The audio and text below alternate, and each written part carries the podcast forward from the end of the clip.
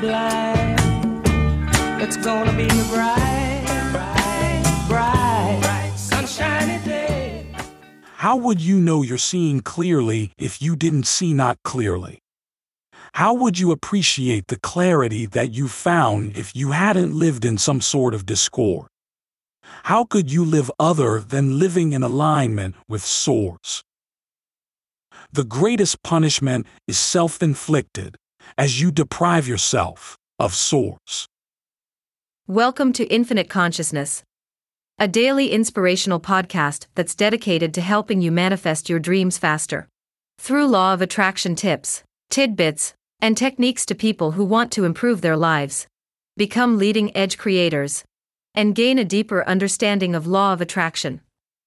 We are delighted to have you here. And now, your tip for today. It's not the things that define success in life. Neither money nor stuff. It is all about the joy you feel.